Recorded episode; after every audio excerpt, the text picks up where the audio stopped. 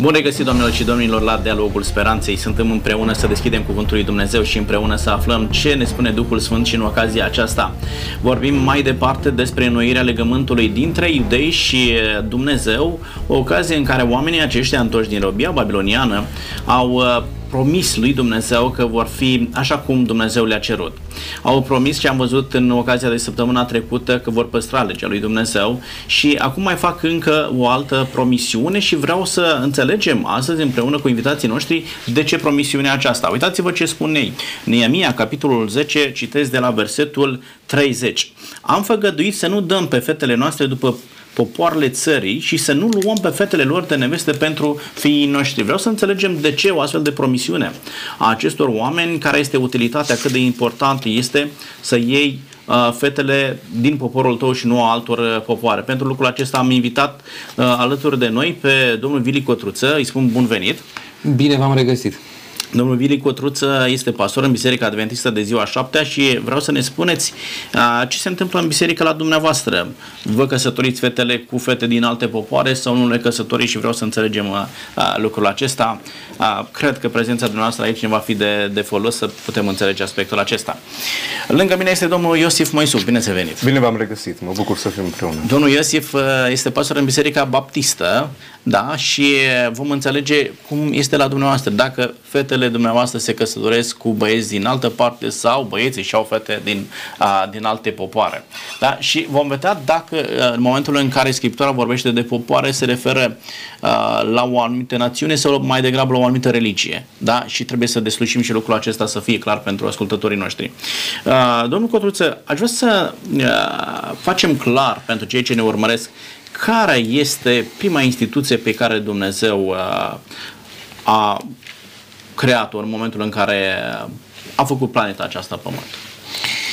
Dacă dăm uh, Scriptura înapoi și mergem la origini, chiar la începutul începutului, Dumnezeu creează prima instituție care rezistă și astăzi, și anume în Geneza, capitolul 2, de la versetul 18 până la versetul 25, ni se spune că Domnul Dumnezeu a zis, nu este bine ca omul să fie singur am să-i fac un ajutor potrivit pentru el. Instituția aceasta a familiei nu a fost gândită de oameni sau de altcineva, ci a fost gândită de către Dumnezeu.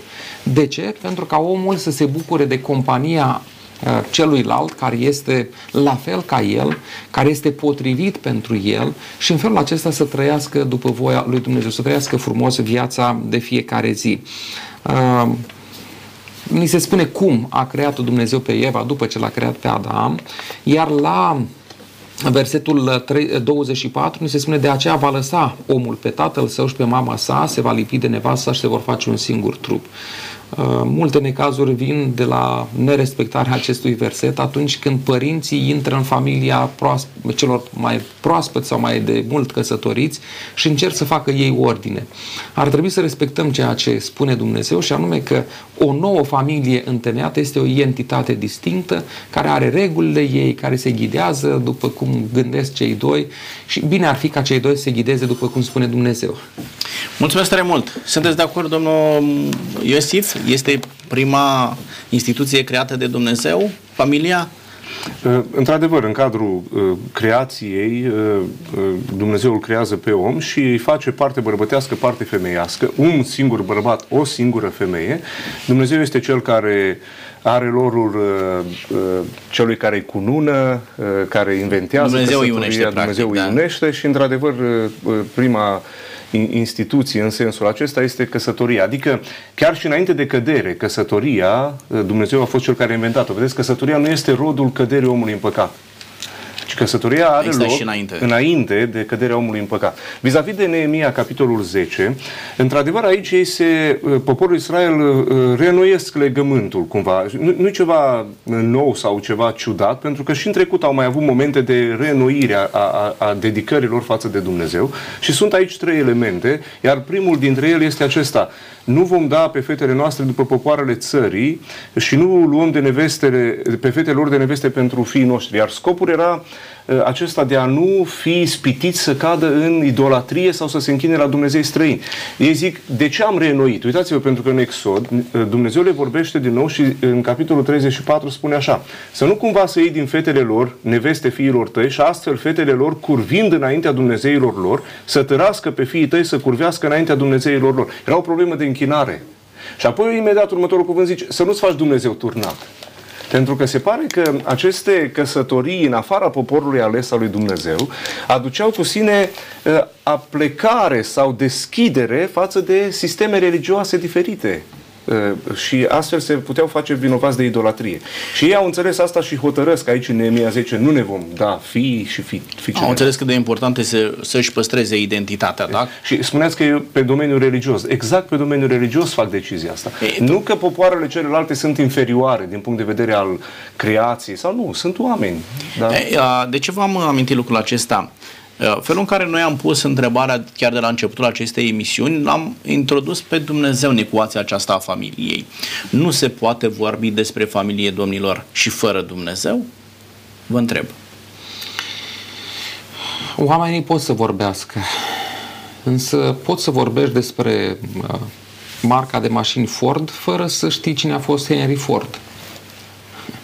Însă cel care a creat familia și care susține familia Uh, este Dumnezeu.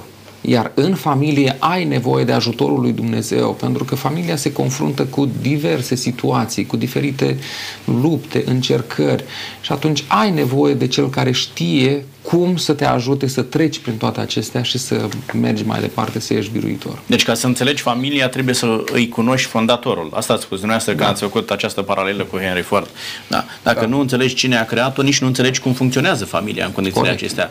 Uh, cum este... Uh, Ma, mai nou văd uh, folosirea greșită a termenului, în sensul în care se încearcă pe diferite căi să se spună uh, familia creștină, familia necreștină. E ca și cum uh, Uh, uh, uh,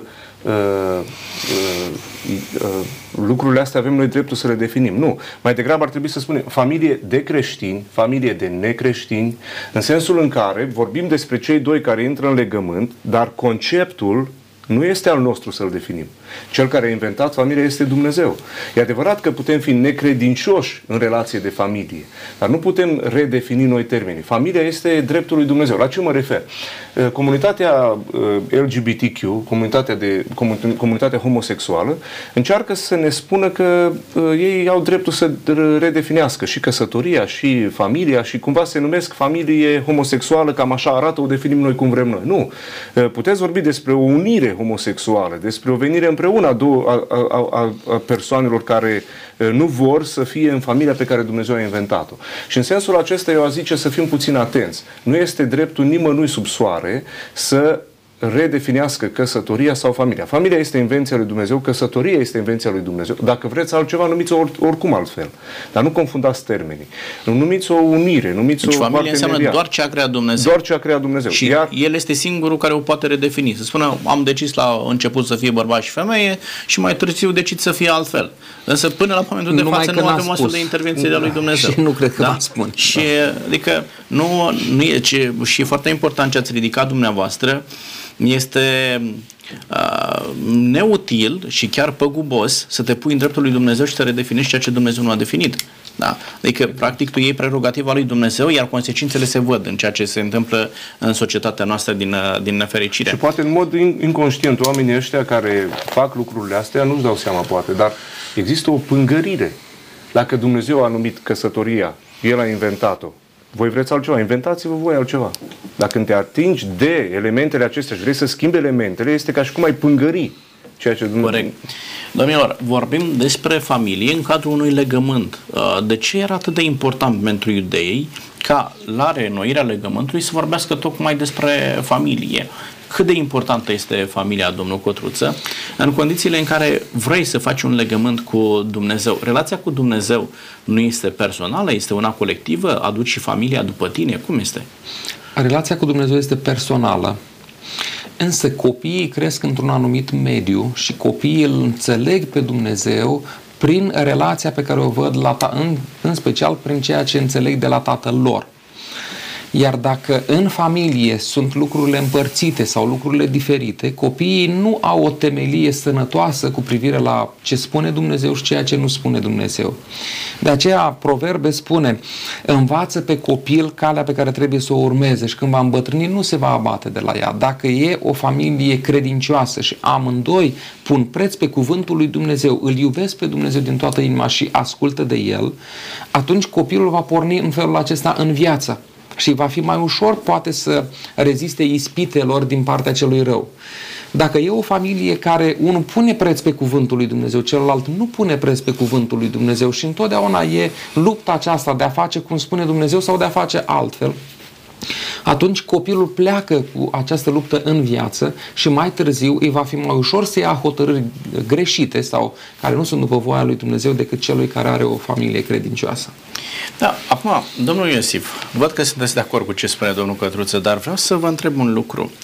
Uh, dacă cineva vrea să încheie legământ cu Dumnezeu și familia nu este de acord cu lucrul acesta, Uh, ce faci? Asculți de ceea ce spune familia, asculți de ceea ce spune Dumnezeu? Uh, implică lucrul acesta o rupere a familiei? Sau de dragul familiei n-ar trebui mai degrabă să renunți la legământul acesta cu Dumnezeu? Cum stau lucrurile aici? Ați avut astfel de situații? Uh, lucrurile acestea sunt întotdeauna delicate.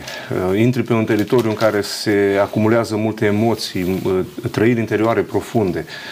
Și care pere, avem cuvântul Domnului Iisus Hristos care spune dacă nu mă iubiți mai mult decât pe mama ca pe tata, atunci n-ați înțeles cine e Dumnezeu.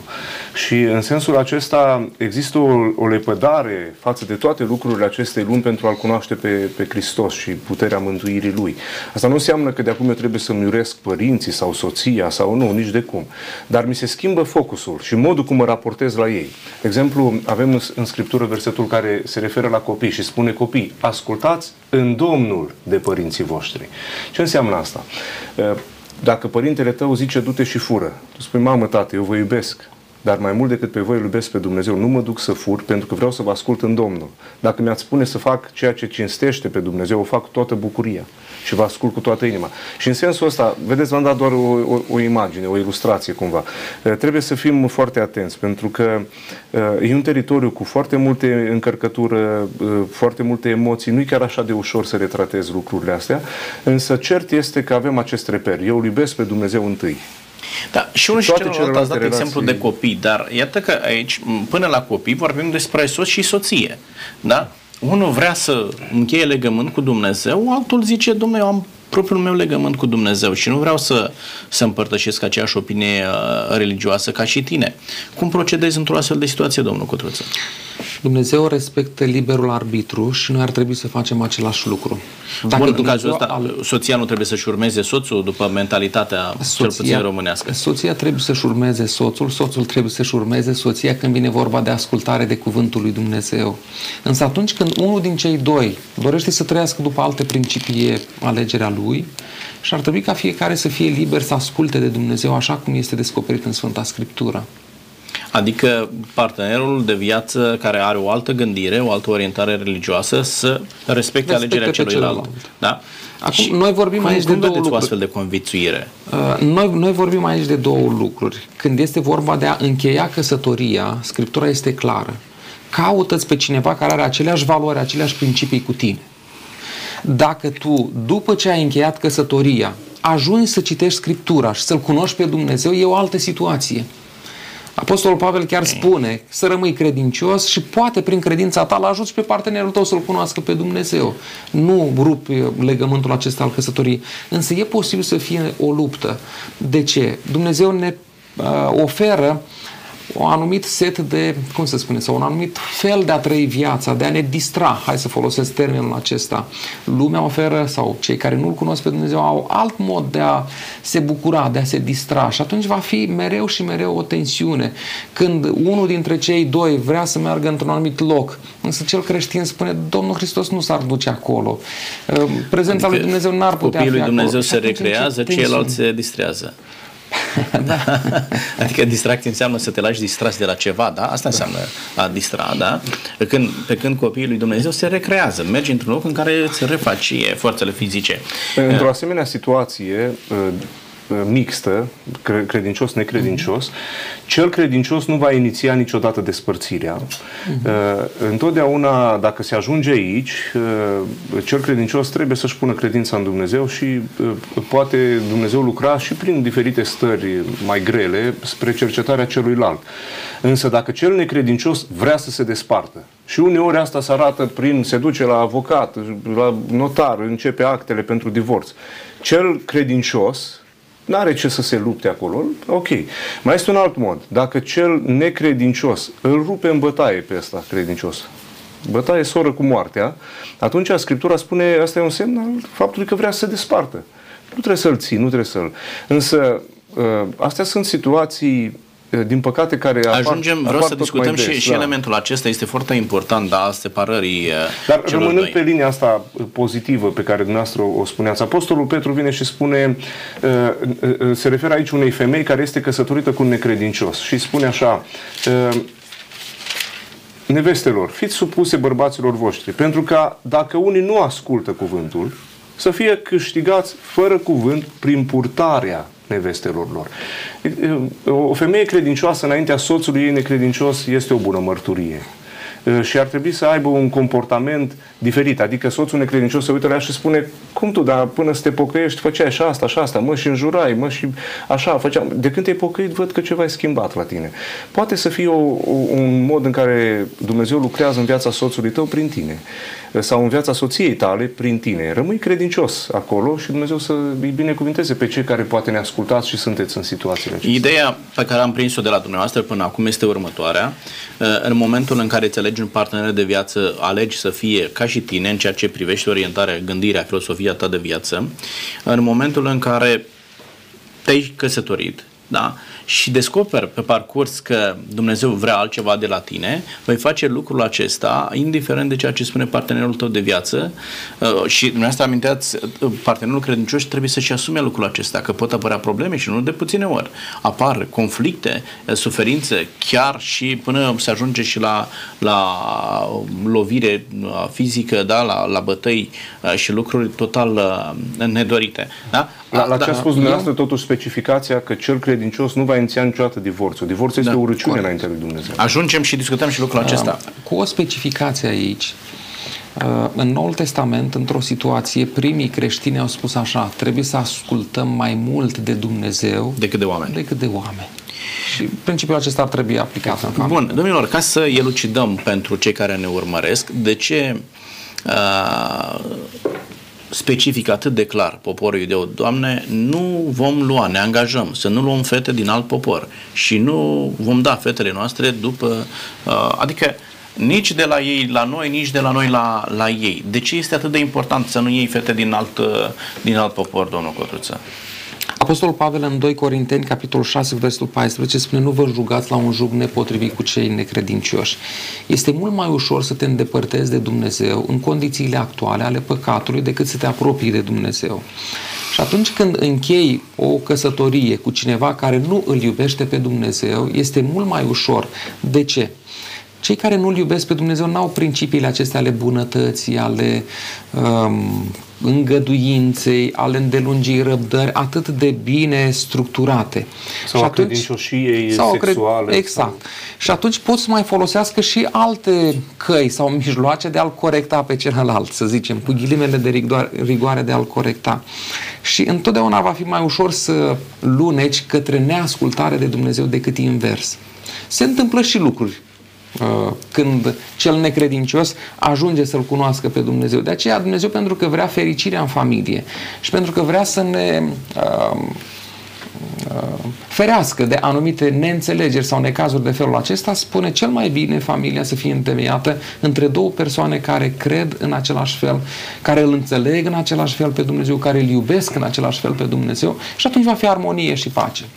Bună, vreau să fac două sublinieri și anume, Uh, din ce spune domnul Cotuță, aici este vorba despre o diferență religioasă și nu una de naționalitate sau de etnie. Da? Adică poți să, ca român, te căsătorești cu o fată din uh, Germania sau din Papua Noua Guinee Nu, nu asta este o problemă. Da. Ideea e să fie din aceeași biserică, da? Asta spune atunci când, în, în Neemia, capitolul 10, atunci când spun de alte popoare, poporul evreu era uh, poporul lui Dumnezeu. Ei erau copiii lui Dumnezeu. Ei respectau ceea ce spunea Dumnezeu. Ceilalți trăiau într-un alt mod. Astăzi Dumnezeu nu mai are o națiune favorizată așa cum a fost poporul evreu ci are copii ai lui din toate neamurile, din orice neam. Ei, un român se poate căsători cu orice uh, persoană credincioasă de absolut de oriunde și invers. O româncă se poate căsători cu o persoană credincioasă de absolut oriunde, care au aceleași principii și îl iubesc pe Dumnezeu. Probabil că și evrei, după ce s-au întors din uh, robia babiloniană, se puteau căsători cu cineva din Babilon care era tot evreu, da, și mergea la sinagogă. Asta era ideea. Nu era din alte popoare ca și naționalitate, ci vorbim de uh, o altă orientare uh, religioasă. Și un al doilea aspect pe care uh, am să-l subliniez și pentru că oamenii pun întrebări în momentul în care spunem uh, cei care nu sunt de aceeași religie, știu, eu iubesc altfel, nu, nu au aceeași iubire și așa mai departe. Putem întâlni oameni din alte biserici, da? Sau oameni care chiar spun, mai nu cred că Dumnezeu există. Dar să fie oameni morali, oameni care uh, își iubesc semenii, care îi respectă pe cei de lângă ei. Uh, de ce ai învinovăți un astfel de om și să spui nu vreau să mă căsătoresc cu tine? Uh, și uite, ca fată, de exemplu, ai întâlnit un băiat uh, care este respectuos, uh, este un om onorabil, este un om care știe ce vrea de la viață, uh, vezi că ești compatibilă cu el, dar uh, nu merge la aceeași biserică cu tine. Uh, și tu îi spui, dacă nu mergi la aceeași biserică cu mine, nu mă pot căsători cu tine. Uh, de ce lucrul acesta, domnul Iosif? Până la proba contrarie, respectuos și politicos și... Nu, da, dumneavoastră n-ați întâlnit astfel de oameni pe care eu i-am descris uh, și nu fac parte din biserica dumneavoastră, pentru că eu am întâlnit, de asta vă Da, întreb. dar vedeți, moralitatea, dacă nu are un, un reper uh, transcendent ființei, uh, dincolo, un punct fix dincolo de ființă, este, uh, o putem, putem jongla. Uh, De exemplu, uh, cei care nu cred în Dumnezeu, atei, își bazează pe uh, uh, educație, pe civilizație, moralitate. Adică uh, unii dintre ei chiar ajung să spună că uh, crimele pe care le-au făcut uh, naziști în al doilea război mondial nu au fost nicio problemă. Ei chiar așa și-au justificat. Au spus, era legea țării noastre, ce aveți cu noi. Că nu există un Dumnezeu, până la un anumit moment mergi cu moralitatea, cu bunătatea. Vedeți, pentru cel credincios, reperul nu este în sine și în religia lui, ci reperul este în Dumnezeu. Și atunci eu, unul, îmi cinstesc și îmi iubesc uh, soția și rămân credincios ei, în ciuda tuturor ispitelor, că și creștinii au ispite, dar nu, din, din, dra- nu de dragul meu, sau ce de dragul lui Dumnezeu. În sensul acesta, uh, o, o fată care, dădeați exemplu, s-ar duce după un asemenea băiat, l-a privit superficial.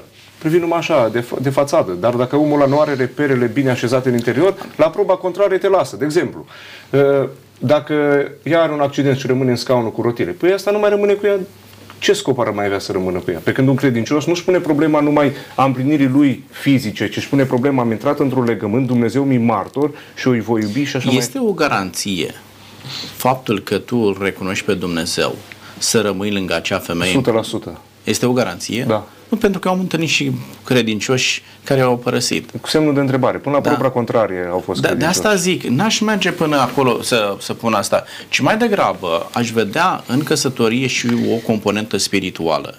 Ah. Da? N- N-aș, n-aș, n-aș pune vină unui om uh, pentru partea asta a căsătoriei. Un om care nu recunoaște pe Dumnezeu și se spun tu ești mai rău pentru că nu recunoști pe Dumnezeu.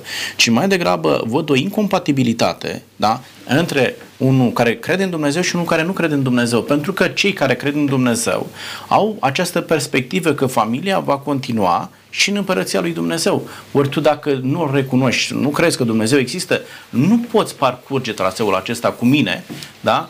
Adică eu nu te iau pentru o vreme, până în momentul în care Hristos va veni pe pământul acesta și va lua pe cei credincioși la ceruri, ci te iau ca bărbat, ca soț al meu, să pot continua cu tine copiii pe care Dumnezeu ni va da și în împărăția lui Dumnezeu. Din perspectiva aceasta văd, dincolo de ceea ce amintea domnul Cotruță mai devreme, dincolo de ne- știu eu, nepotrivirile acestea de program, de filosofie de viață, de educație a copiilor, care apar între un om de o altă factură religioasă și unul care nu crede în Dumnezeu. Două lucruri voiam să spun. Unul mi l-ați luat dumneavoastră acum. Și îl dau înapoi. atunci când doi uh, creștini care îl iubesc pe Dumnezeu intră în acest legământ al căsătoriei, ei, ei intră pentru totdeauna. Corect. Și dacă într-adevăr îl iubesc pe Dumnezeu și se iubesc unul pe altul, cum pot să perceapă veșnicia fără cel drag sau fără cea dragă? Și al doilea element, în familie apar copii când un, unul dintre cei doi îl învață pe copil să-L iubească pe Dumnezeu și celălalt îl învață că nu există Dumnezeu. Hai să mergem tot pe ideea aceasta că pe ea s-a mers până acum. Unde vor fi copiii mei în veșnicie? Vor fi lângă Mântuitorul Iisus Hristos sau mă va durea sufletul pentru că ei vor fi pierduți. Iar e adevărat că ei vor alege, dar de multe ori alegerile sunt pe baza ceea ce am văzut deja în familia noastră, pe baza ceea ce m-au învățat părinții din Cuvântul lui Dumnezeu. Și dacă au ambii aceleași valori, mă învață într-un fel, dacă e o tensiune în familie, mă vor învăța într-un într-un alt mod. Așa că și din perspectiva veșniciei, atât a partenerului, dar cât și a copiilor, eu cred că e bine ca fiecare să se căsătorească cu persoane care îl înțeleg pe Dumnezeu în același fel. Eu subliniam că până la perspectiva aceasta a veșniciei, noi trăim împreună. Înțelegeți? Deci viața de căsătorie. Și atunci viața de căsătorie se uh, cultivă, se crește pe, pe niște repere care sunt în afara noastră. Vă dau un alt exemplu. Am vorbit uh, strict uh, situație de boală. Dau un alt exemplu. E la modă, adulterul. Uh, atâția bărbați căsătoriți dau amante, femei care n-au nicio rușine. De ce? Le lipsește uh, punctul fix al moralității. Nu? Zic, nu e nicio problemă, dar se produc ruperi în familie, ruperi în inima copilului. De ce? Le lipsește Dumnezeu. Și atunci când tu intri în căsătorie cu un asemenea bărbat, care el la prima femeie care îi face ochi dulci ar permite să te înșele, așteaptă-te să ai inima ruptă. Așteaptă-te să ai inima ruptă. Un alt aspect pe care încă nu l-am subliniat, uh, vedeți, cei din uh, Neemia, capitolul 10, uh, despre care se vorbește, sunt necăsătoriți. Adică zice, nu vom da fetele noastre după bărbații ăștia, după băieții ăștia. Adică există un moment în care poți analiza lucrurile cântărești înainte de a intra în căsătorie. Te uiți un pic și analizezi lucrurile. Da? Cam la asta cheamă poporul acolo. Zice, nu vom face lucrul ăsta, nu-i vom da, nu vom lăsa să se căsătorească. Este un moment al timpului în care tu îți așezi reperele și îți spui așa fel de soție vreau să fiu în viața de căsătorie, așa bărbat vreau să fiu. Și un asemenea om îl caut și eu. Și într-adevăr există elementul ăsta al veșniciei împreună cu Hristos, dar până acolo noi trăim împreună și s-ar putea viața noastră să fie un chim pe acest pământ dacă nu alegem. Cred că în funcție de felul în care ne alegem partenerul de viață pentru pământul acesta, ține și uh, posibilitatea noastră de a intra în Împărăția lui Dumnezeu sau nu. Dacă ai ales prost aici, da, ai ales greșit aici, nici nu vei putea, pentru că... Dezvoltați un pic aici, nu sunt de acord. Uh, Împărăția, în intrarea în Împărăția lui Dumnezeu se face pe baza alegerii partenerului? Poți, zic așa, dacă alegi greșit aici da? și ai eșuat în familia aceasta da? și nu reușești să construiești o viață spirituală cu partenerul tău de viață, îți pierzi și mântuirea. Nu, nu e neapărat. Deci, ceea ce vă spun, ai, ai o viață de calvar cu soția ta. Da? da. Te-ai, ți-a luat o fată pe modelul lui, uh, lui Samson, ia-o că-mi place. Da. Da? Ok. Ei, ei, Samson pe modelul ia-o că-mi place și a periclitat mântuirea din punctul acesta de vedere, zic. Da, relația Dacă, cu Dumnezeu, clar. Da, afectezi relația cu Dumnezeu. Când alegi greșit partenerul de viață, îți pui în pericol mântuirea. Da? Asta este ideea. Și asta este ideea de la care trebuie să plecăm în momentul în care ne alegem partenerul de viață. Adică să văd uh, peste 50, peste 60 de ani, nu cum îmi este acum la tinerețe, o văd că e frumoasă, îl văd că e frumos, e bine ambalat și pot să merg mai departe. Mântuirea noastră este, din perspectiva Bisericii Baptiste, din pricina jertfei Domnului Isus Hristos posibilă, este devine a noastră prin credința personală în jertfa Domnului Isus Hristos. Alegerea greșită a partenerului de viață îmi pune în pericol trăirea vieții pe acest pământ în viața de căsătorie într-un mod necreștin sau nebiblic sau neîmplinitor. Însă, în ceea ce privește mântuirea, mântuirea nu-i prin căsătorie, și mântuirea A, nu vorbim de asta. Nu, stați o secundă. Da, poate nu vorbim despre, nu, nu vorbim de o mântuire colectivă. Deci nu vorbesc despre asta. Mă, nu, sper că nu m-ați înțeles în sensul acesta. Okay. A, deci nu vorbim de o mântuire colectivă. Fiecare este ne, mântuit prin neprihănirea lui, da, ce spune Habacuc. Cel neprihănit va trăi prin credința lui. Dar ascultați-mă, în momentul în care eu aleg greșit, da. Da, îmi periclitez relația mea cu Dumnezeu și implicit mântuirea. Dacă eu uh, îmi aleg doar că îmi place partenerul meu de viață, nu voi reuși să construiesc o viață spirituală. Sunt și cazurile fericite în care am puterea pe parcurs să mă rup. Creștin fiind da? îmi aleg o parteneră după plăcerea mea fără Dumnezeu. Este o situație periculoasă deja în care cineva ar putea să intre. Pentru că un creștin merge cu Dumnezeu înainte.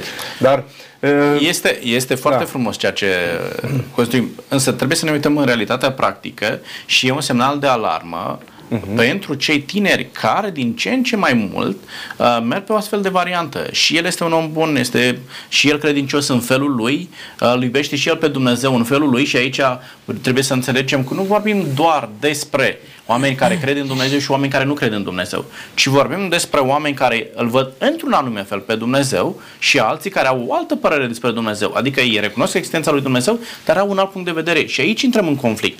Vă rog, domnul Citează dumneavoastră versetul din Exodul 34 cu 16 și acolo motivație pentru a nu da în căsătorie sau lua în căsătorie era următoarea ca să nu curvească înaintea Dumnezeilor lor.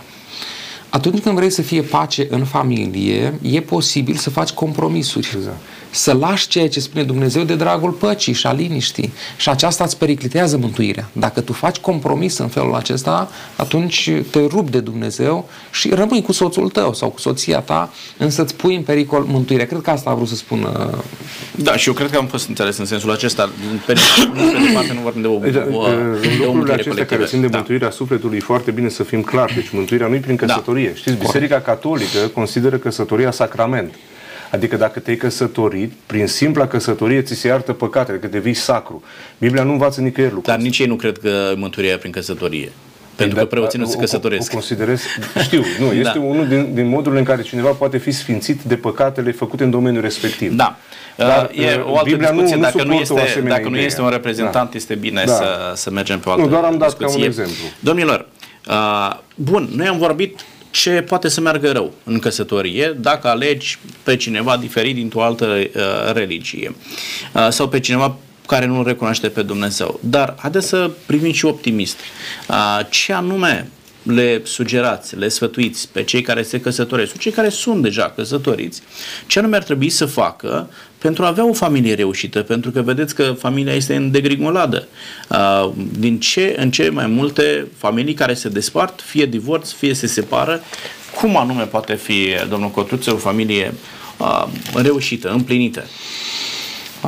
Scriptura vorbește mult despre lucrul acesta și putem găsi multe pasaje care ne ajută în sensul acesta. Primul pe care l-aș folosi este cel din Coloseni 1 cu 27 și dacă se împlinește ceea ce spune aici Apostolul Pavel, atunci va fi bine în familie. Apostolul Pavel, redau doar o parte a acestui verset, spune Hristos în voi nădejdea slavei. Dacă și soțul și soția îl iubește pe Domnul Hristos, dacă și soțul și soția se ghidează după principiile pe care Domnul Hristos ne-a lăsat în Sfânta Scriptură, atunci va fi o familie fericită, o familie împlinită. Uh, de asemenea, tot Apostolul Pavel în uh, Efeseni, capitolul 4, chiar vreau să citesc. Vă sfătuiesc eu cel întemnițat pentru Domnul să vă purtați într-un chip vrednic de chemarea pe care ați primit-o, cu toată smerenia și blândețea, cu îndelungă răbdare, îngăduiți-vă unii pe alții în dragoste și căutați să păstrați unirea Duhului prin legătura păcii. Dacă ar fi așa în familie și dacă amândoi sunt creștini și iubesc pe Dumnezeu, uh, credem că vor face lucrul acesta. Apoi, versetul 31 sau cât, hai să citim de la 29, niciun cuvânt stricat să nu vă iasă din gură, ci unul bun pentru zidire dacă între soți sunt cuvinte frumoase și amabile, va fi fericire acolo. Versul 31. Orice amărăciune, orice iuțime, orice mânie, orice strigare, orice clevetire și orice fel de răutate să piară din mijlocul vostru. Versul 32. Din potrivă fiți buni unii cu alții, miloși și iertați-vă unul pe altul, cum v-a iertat și Dumnezeu pe voi, Hristos. O scurtă întâmplare, am citit-o și eu, nu știu dacă e reală sau e doar de dragul de a da frumos, spune că vine tata obosit într-o seară acasă și mama venise înaintea lui, a făcut uh, uh, o lipie sau turtă, cum se spune popular, dar a ars-o.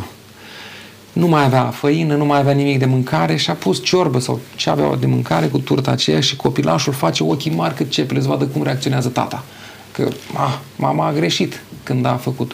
Și tata a luat bucata aceea de pâine, a mâncat-o, n-a schițat niciun gest de supărare sau de amărăciune. Și copilul cu ochii și mai mari la final întreabă, tata, dar ție îți place pâine arsă? Nu, de ce mă întreb? Păi eu am văzut că ai mâncat și n-ai schițat. Păi mama a sacrificat din timpul ei și, din, și a vrut să facă mâncarea cea mai bună. Dacă s-a ars, acum eu să o nemulțumesc și să-i fac uh, necaz, dacă amândoi ar gândi așa, atunci ar fi pace, înțelegere și frumos în familie. Și eu cred că sunt familii în care se întâmplă așa. Sunt și familii în care se întâmplă exact. așa, da? Vă mulțumesc tare mult. Uh, cum este, domnul Iosif? Aveți un secret, un nas pe care să-l oferiți uh, familiilor și să spuneți în felul acesta puteți să vă mențineți fericirea în familie? În, înainte de orice aș spune că nu tuturor le este dat să se căsătorească. Pasajul vorbește și Bă, despre interesant. feciorie și în, în, în nenumărate uh, rânduri se vorbește despre o feciorie închinată Domnului, în care te hotărăște înainte lui Dumnezeu să rămâi fecior, fecioară, singur, să nu te căsătorești niciodată ca să poți împlini lucrarea. O întrebare ca să elucidăm treaba asta. Când îți dai seama dacă ești uh, făcut pentru căsătorie sau nu? Îți poți da seama și după ce te-ai căsătorit sau trebuie să-ți dai seama înainte? Înainte. După ce te-ai căsătorit, te-ai căsătorit și nu mai... Nu, și dacă da. omul zice, domnule, Acum, merge, nu... merge prost, m-am uh, divorțat, m-am recăsătorit, sunt la a patra, a cincea căsătorie și după a cincea căsătorie îmi dau seama că de fapt eu nu sunt pentru căsătorie. E justificat? Adică pot să folosesc argumentul dumneavoastră într-o astfel de situație? Asta nu este o feciorie, este o trăire în mai multe căsătorii și cumva după mai multe dezastre în care nu l-ai cinstit pe Dumnezeu, că recăsătoria este foarte limitată în Scriptură și anume numai în cazul morții partenerului ai voie să te recăsătorești. Când tu te recăsătorești la rând, înseamnă că nici tu nu l-ai cinstit pe Dumnezeu. Eu vorbesc despre o feciorie a celor credincioși.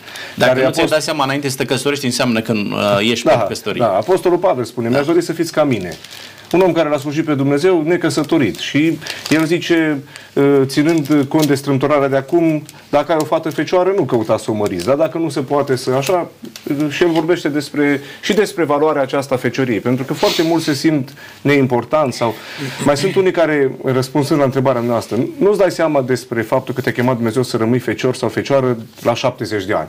Dar până la 70 de ani tot te dori să te căsătorești și ajungi acolo, a, poate pentru mine e feciorie, dar nu mai poți să faci nimic. Nici, nu, este o decizie, o chemare specifică personală. Vis-a-vis de viața de căsătorie, uh, spectrul, spectrul este foarte larg. Nu există un secret anume. Vreau doar să ating câteva chestiuni.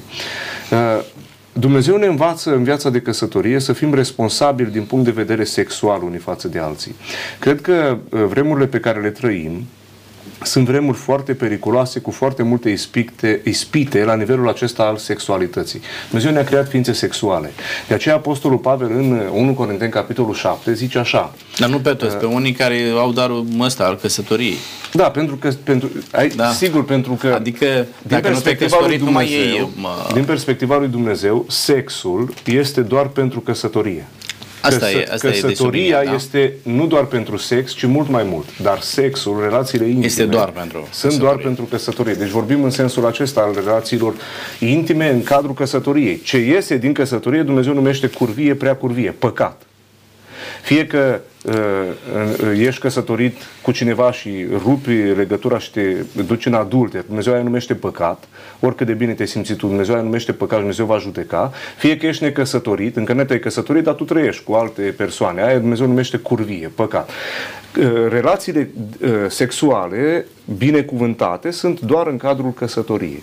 Și uh, Apostolul Pavel spune așa, din pricina curviei, fiecare bărbat să-și aibă nevasta lui și fiecare femeie să-și aibă bărbatul lui. Vedeți, Biblia spune, există o mare ispită aici la nivel sexual.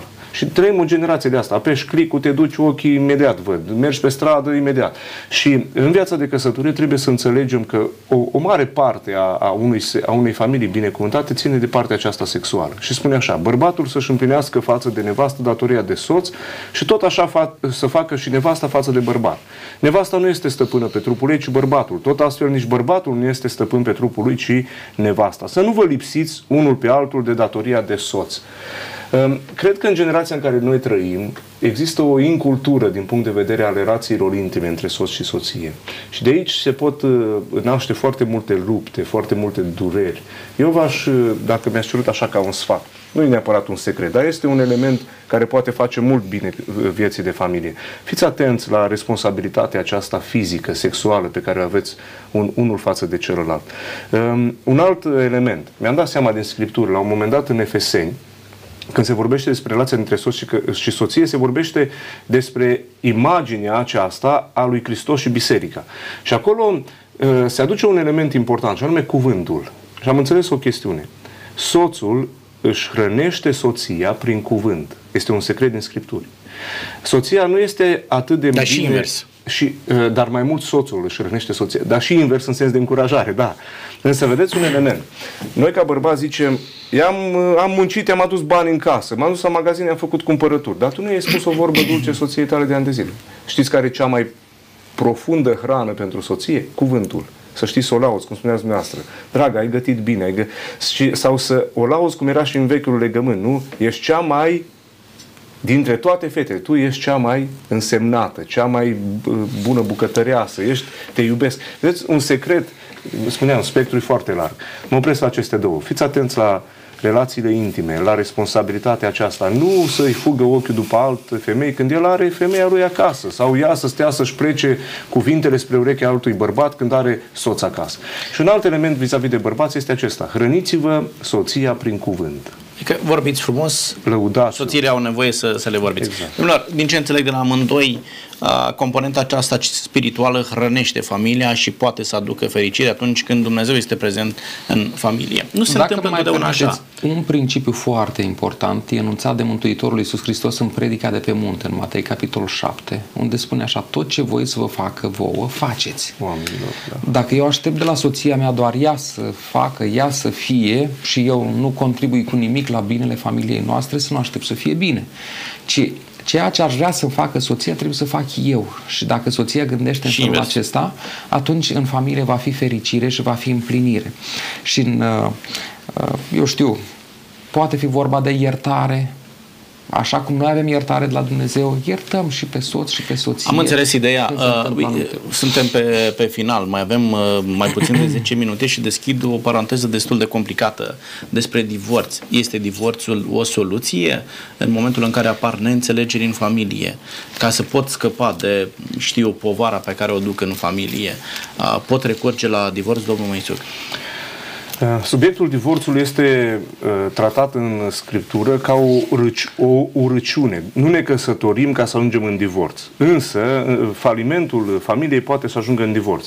Ceea ce este cert este că divorțul este ultima soluție. Deci când doi oameni ajung să se certe, să nu se mai înțeleagă, trebuie să uh, înceapă un proces de vindecare, iar divorțul nu este o soluție. Divorțul este uh, ultima etapă a unor oameni care, atunci când au fost confruntați, când au mers la uh, consiliere și au stat de vorbă despre relația lor, când li s-a adus...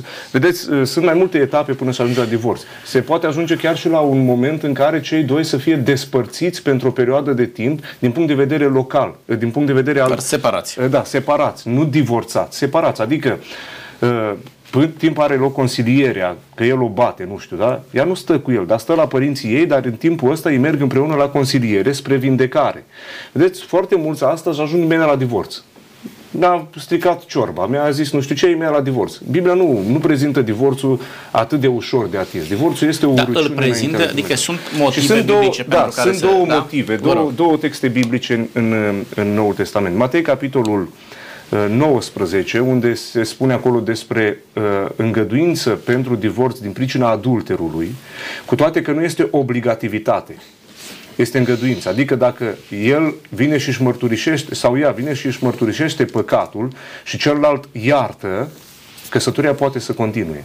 Dar dacă celălalt continuă în mod constant uh, în, în, în adulter și nici nu, nici nu vrea să repare căsătoria, există uh, uh, bază pentru divorț.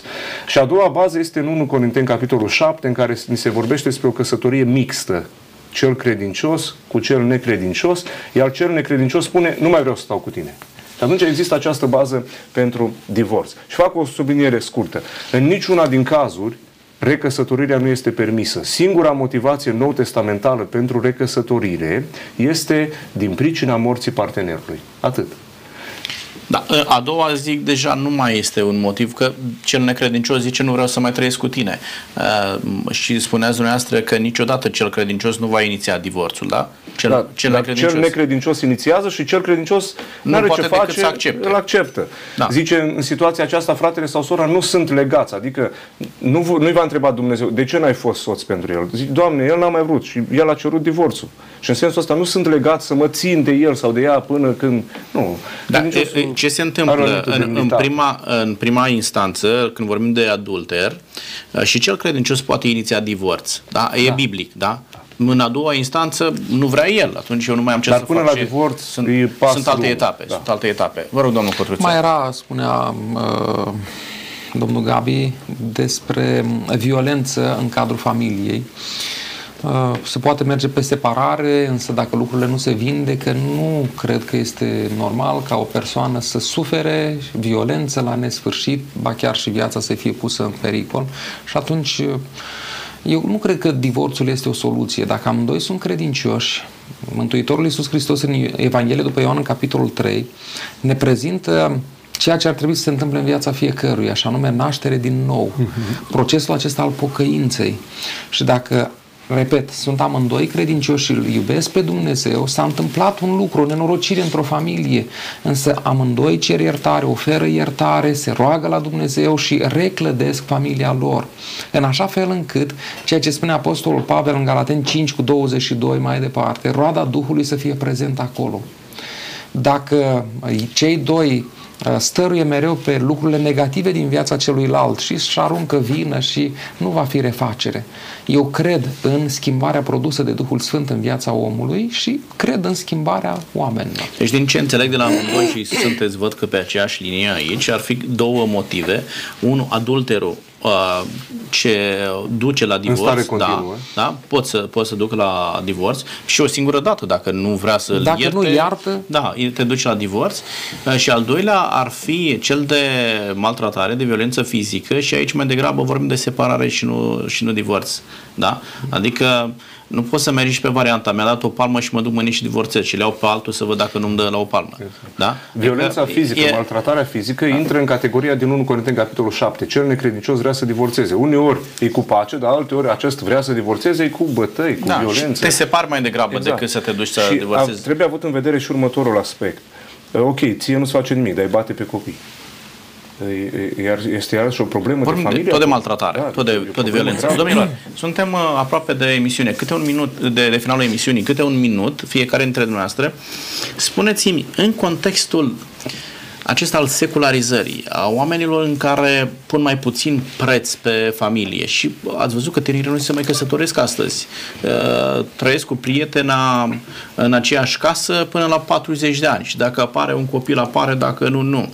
În contextul acesta, ce șanse mai are familia? Cum am putea, știu eu, redresa familia în așa fel încât să trăim într-o normalitate propusă uh, de Dumnezeu? Domnul Iisus și uh, imediat domnul Cotruță. Uh, vorbiți despre secularizare și dați exemplul acesta. Într-adevăr, este îngrijorător ce se întâmplă și uh, uh, ceea ce rămâne este dacă îl iubim pe Dumnezeu sau nu. Și dacă îl iubim pe Dumnezeu, vom trăi după poruncile pe care Dumnezeu le-a dat vis-a-vis de familie. Cei care își permit să trăiască în concubinaj, în curvie, acolo sunt oameni care nu cinstesc pe Dumnezeu. Un alt aspect al secularizării și poate n-am apucat să-l atingem foarte mult, dar e foarte actual, este uh, lupta aceasta a asociațiilor homosexuale împotriva familiei și împotriva căsătoriei. Acum, eu, eu nu cred că este menirea bisericii să găsească un loc în societate pentru homosexualitate. Asta e treaba societății. Dar cred că este menirea bisericii să-și apere principiile și valorile. Și atunci biserica trebuie să spună, familia este între un singur bărbat și o singură femeie. Vreți altceva? Societatea asta vă poate permite să faceți treaba, dar nu distrugeți voi instituția bisericii lui Dumnezeu numită uh, familia. Apoi un alt element, biserica are menirea să atenționeze. Trăiți în concubinaj, vă puneți împotriva lui Dumnezeu. Vreți să trăiți în homosexuale, faceți ce vreți, dar vă puneți împotriva lui Dumnezeu. Dumnezeu numește curvia păcat și vine ziua judecății. Dumnezeu numește homosexualitatea păcat. De aceea biserica ar trebui să aibă și menirea asta. Vrem să vă atenționăm. Oameni buni, nu trăiți cum trebuie. Voi trăiți strâmb. Dumnezeu a dat familia, voi trăiți în curvie. Dumnezeu a dat familia, voi trăiți în poligamie. Dumnezeu a dat familia, voi trăiți în homosexualitate. Mă rog ca Dumnezeu să vă cerceteze și să vă chemăm la pocăință. Ei, asta cred că ar fi menirea bisericii. Să vă spunem că homosexualitatea este păcat. Nu ați vrea să vă pocăiți. E harul Dumnezeu să te pocăiești. Cred că aici, într-adevăr, este o discuție foarte profundă a vremii în care noi trăim. Și mă rog ca Dumnezeu să ne facă să nu ne pierdem mărturia. Îmi doresc din toată inima în biserica pe care eu o slujesc și în bisericile noastre să avem familii puternice. Știți, Mulțumesc. procentul undeva la 2% la divorț. Sper să ajungă la 0% în general. Se dea Dumnezeu. Vă mulțumesc tare mult. Vă rog, domnul Cotruță. Putem avea familii puternice, așa cum încheia eh, colegul de platou, doar dacă urmăm exemplul pe care Dumnezeu ne l-a dat sau modelul pe care ne l-a lăsat Dumnezeu. Dacă încercăm noi să facem tot felul de invenții sau de alte lucruri, nu vom ajunge la reușită niciodată. Revin la versetul pe care l-am spus anterior, Hristos în voi, nădejdea slavei. Dacă în inima soțului este prezent și domnește și eh, conduce Domnul Isus Hristos și dacă în inima soției este prezent Mântuitorul Isus Hristos și conduce El viața, atunci va fi armonie, va fi pace și va fi înțelegere. Dacă unul dintre cei doi îl înlătură pe Domnul Hristos din viața lui, atunci nu ne așteptăm la armonie sau la pace. Mulțumesc tare mult, domnilor, mulțumesc pentru sfaturile pe care le-ați dat și sper ca familiile să aibă de câștigat din ceea ce dumneavoastră ați expus uh, aici. Doamnelor și domnilor, iată că Dumnezeu ne învață felul în care ar trebui să ne ținem familia și ne ajută să înțelegem cum am putea transforma căminul nostru într-o familie fericită. Așa cum au concluzionat invitații mei din ocazia aceasta, atunci când îl invităm pe Mântuitorul Iisus Hristos în mijlocul familiilor noastre, putem avea fericire în familia aceasta, iar atmosfera aceasta spirituală pe care o dezvoltăm în familia noastră ne apropie de Dumnezeu și ne conduce către mântuire.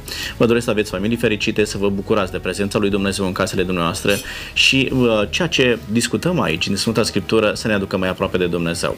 Până data viitoare, Dumnezeu cu noi. Numai Medina.